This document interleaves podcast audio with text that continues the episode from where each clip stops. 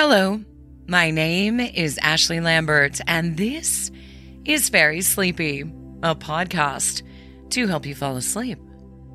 So, close your eyes, take a deep breath, and settle in, and get ready for tonight's story A Curious Call by Louisa May Alcott from her book Aunt Jo's Scrap Bag. Louisa May Alcott was born in 1832 and died in 1888. She was a prolific American novelist, short story writer, and a poet, best known as the author of the novel Little Women, which was written in 1868, and then its sequels, Little Men, 1871, and Jo's Boys, 1886. Alcott was raised in New England by her transcendentalist parents, Abigail May and Amos Bronson Alcott. But you might not know, she grew up among some of the most popular, well known intellectual writers and poets of the day, such as Ralph Waldo Emerson, Nathaniel Hawthorne, Henry David Thoreau, and Henry Wadsworth Longfellow. Alcott's family was suffering from financial difficulties, and while she worked to help support the family from an early age, she also really wanted to be a writer. She sought that outlet and began to receive critical success for her writing in the 1860s. You might not also know that early in her career, Alcott sometimes used pen names like A. M. Barnard under which she wrote lurid short stories and sensation novels for adults that focused on passion and revenge. Very different from Little Women, which was published in 1868 and was set in the Alcott family home, Orchard House, in Concord, Massachusetts. And it is loosely based on her childhood experiences with her three sisters Abigail May, Elizabeth Sewall, and Anna Alcott Pratt. The novel was well received at the time, and as we know, it's still very popular today among both children and adults, and has been adapted many, many times to stage, film, and television. Alcott was an abolitionist and a feminist, and she was active in reform movements such as temperance and women's suffrage throughout her life. She never did marry, and unfortunately died from a stroke two days after her father in Boston on March 6, 1888. Alcott became more successful with the first part of Little Women, or Meg, Jo, Beth, and Amy, in 1868, which a semi autobiographical account of her childhood with her sisters in Concord. Alcott traveled throughout Europe, but when she returned to Boston, she became an editor at the magazine called Merry's Museum. It was here where she met Thomas Niles who encouraged the writing of part one of the novel, asking her to create a book especially for girls. Part two, or part second, also known as Good Wives, in 1869, followed the March sisters into adulthood and marriage. Little Men, in 1871, detailed Jo's life at the Plumfield School that she founded with her husband. At the conclusion of part two of Little Women, Lastly, Jo's Boys in 1886 completed the March family saga. In Little Women, Alcott based the heroine Jo on herself. But whereas Jo marries, at the end of the story, Alcott remained single throughout her life. Which brings us to tonight's story a short story called A Curious Call by Louisa May Alcott. And I hope that it makes you very, very sleepy. I have often wondered what the various statues standing about the city think of all day and what criticisms they would make upon us and our doings if they could speak. I frequently stop and stare at them, wondering if they don't feel lonely or if they wouldn't be glad of a nod as we go by and I always long to offer my umbrella to shield their uncovered heads on a rainy day, especially to good Ben Franklin, when the snow lies white on his benevolent forehead. I was always fond of this gentleman, and one of my favorite stories when a little girl was that of his early life and the time when he was so poor. He walked about Philadelphia with a roll of bread under each arm, eating a third as he went. I never pass without giving him a respectful look and wishing he could know how grateful I am for all he had done in the printing line, for without types and presses, where would the books be? Well, I never imagined that he understood why the tall woman in the big bonnet stared at him, but he did, and he liked it, and managed to let me know in a very curious manner, as you shall hear. As I look out, the first thing I see is the great gilt eagle on the City Hall dome. There he sits, with open wings, all day long, looking down on the people, who must appear like ants scampering busily to and fro about an ant hill. The sun shines on him splendidly in the morning. The flag waves and rustles in the wind above him sometimes, and the moonlight turns him to silver when she comes glittering up the sky. When it rains, he never shakes his feathers. Snow beats on him without disturbing his stately repose. And he never puts his head under his wing at night, but keeps guard in darkness, as in day, like a faithful sentinel. I like the big, lonely bird. Call him my particular fowl, and often wish he'd turn his head and speak to me. One night, he did actually do it, or seemed to, for I've never been able to decide whether I dreamed what I'm going to tell you, or whether it really happened.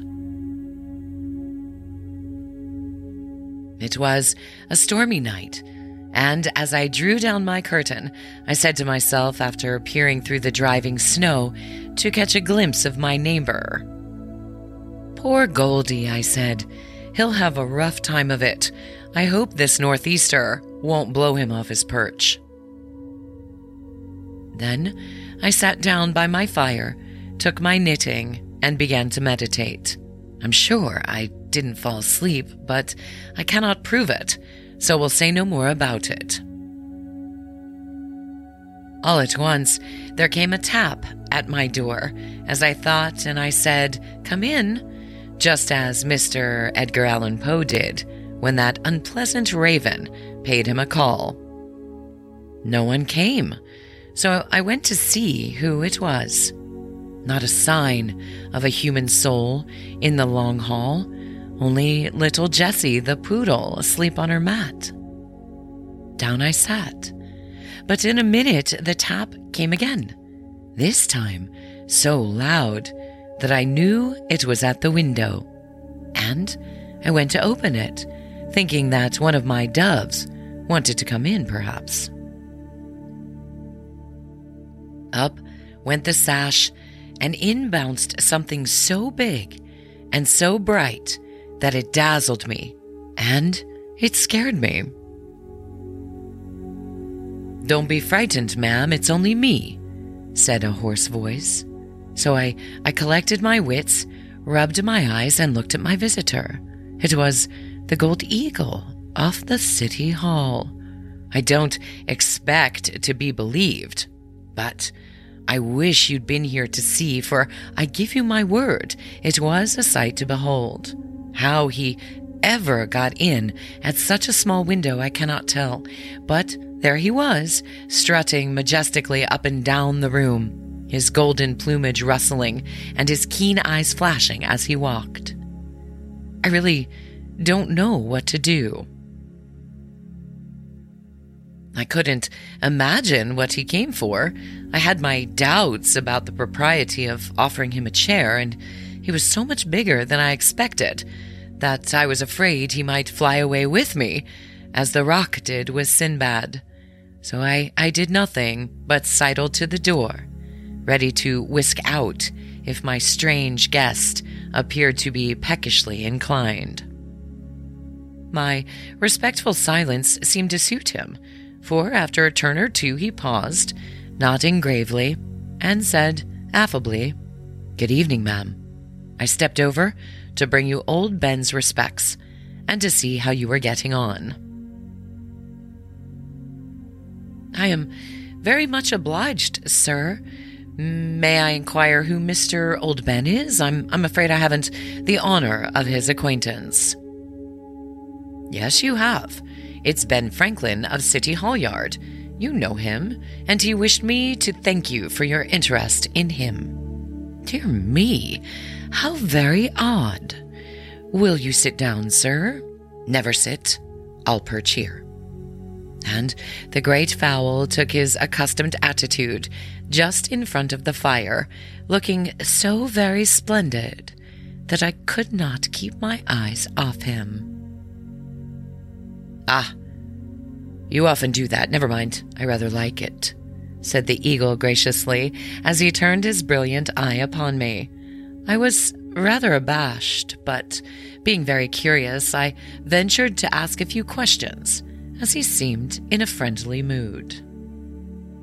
Being a woman, sir, I am naturally of an inquiring turn, and I must confess that I have a strong desire to know how it happens that you take your walks abroad when you are supposed to be permanently engaged at home. He shrugged his shoulders and actually winked at me as he replied, that's all people know of what goes on under, or rather over, their noses.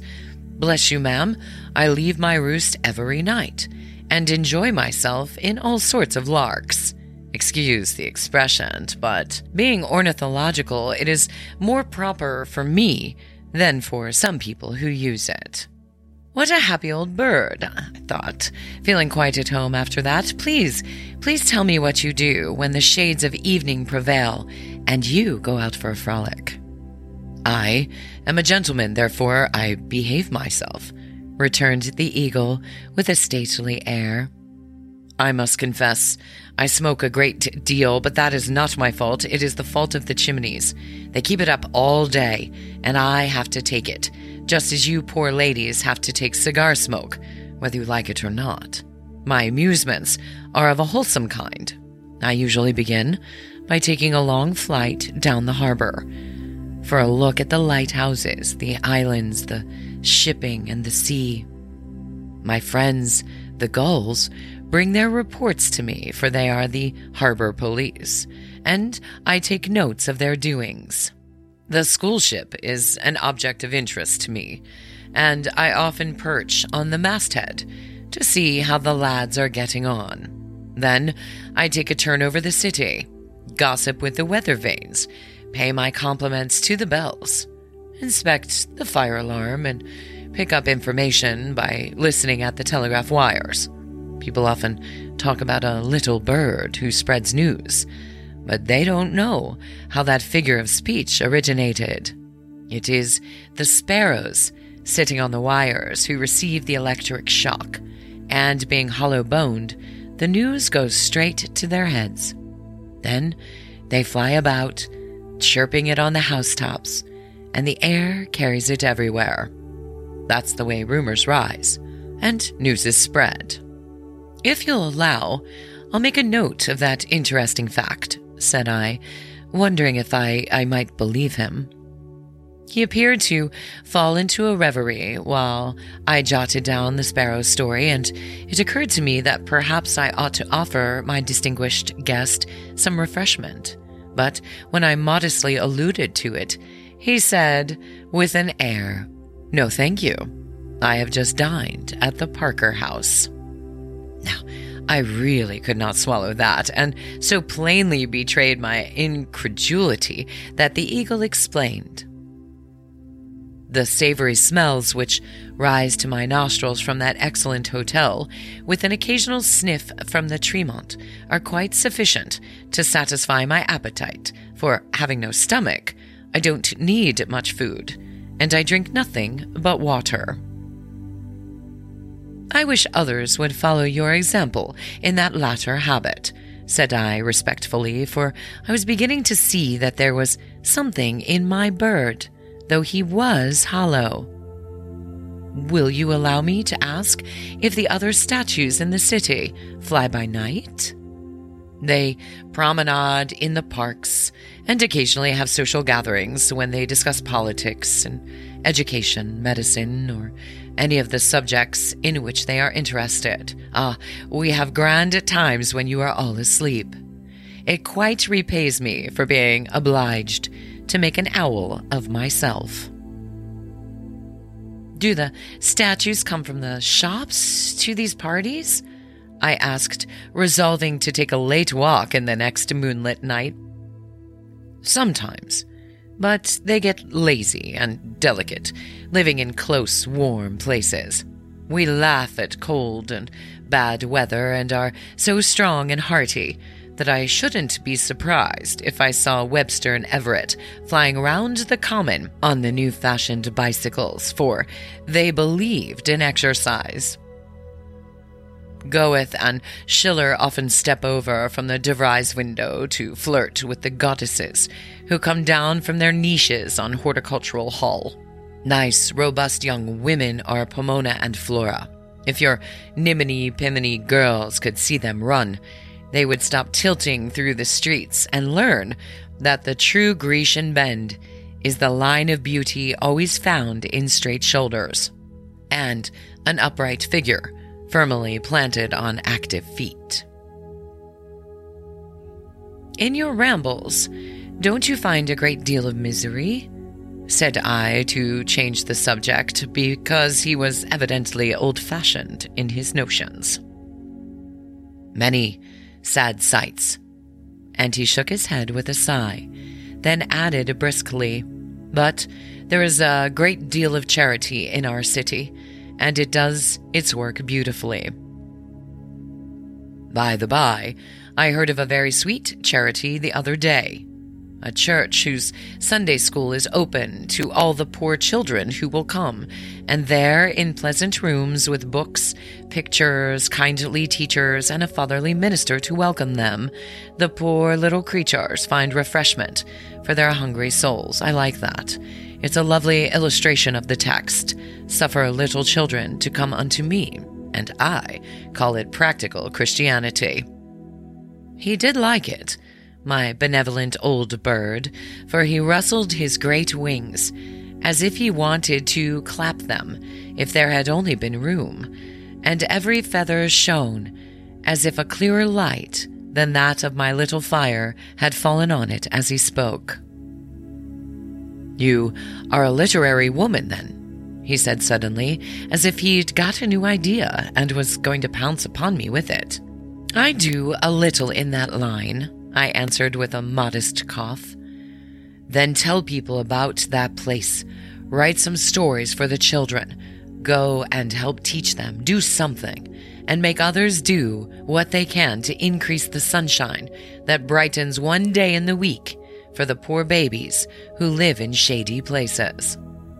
I shall be glad to do my best, and if I'd known before, I began. You might have known, if you'd looked about you. People are so wrapped up in their own affairs, they don't do half they might. Now then, hand me a piece of paper, and I'll give you the address, so you won't have any excuse for forgetting what I tell you. Mercy on us, what will he do next? thought I, as he tweaked a feather out of his chest, gave the nib a peck, and then coolly wrote these words on the card I handed him.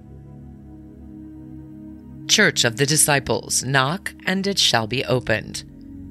There it was, in letters of gold, and while I looked at it, feeling reproached that I hadn't known it sooner, my friend, he didn't seem to be a stranger any more, said in a businesslike tone as he put back his pen, Now, I must be off. Old Ben reads an article on the abysses of the press at the present day, and I must be there to report. It must be very interesting, I suppose you don't allow mortals at your meetings, said I, burning to go in spite of the storm. No, ma'am. We meet on the common, and in the present state of the weather, I don't think flesh and blood would stand it. Bronze, marble, and wood are sterner stuff and can defy the elements. Good evening, pray, call again, I said hospitably. I will. Your Irish suits me. But don't expect me to call in the daytime. I am on duty then, and cannot take my eye off my charge. The city needs a deal of watching, my dear. Bless me, it's striking eight. Your watch is seven minutes slow by the old South. Good night. Good night. And as I opened the window, the great bird soared away like a flash of light through the storm, leaving me so astonished at the whole performance that I haven't yet gotten over it. The end. I hope you enjoyed the story A Curious Call by Louisa May Alcott. Growing up in the suburbs outside of Philadelphia, I spent lots of time wandering through the streets, looking at the different statues and the historical venues of Philadelphia. And I always wondered, wonder what Ben Franklin thinks of all of this. Or William Penn, for that matter. Either way, I hope this short story made you very, very sleepy. Thank you so much for all of the reviews and the five star reviews. My goodness, you all are amazing and I really appreciate it. And I hope, I hope I'm helping you sleep. That is the goal. Hope you're asleep right now. If you're brand new, welcome. Thank you for joining us. And I hope you'll join us again. I'm Ashley Lambert, and this is Fairy Sleepy. Until next time, good night.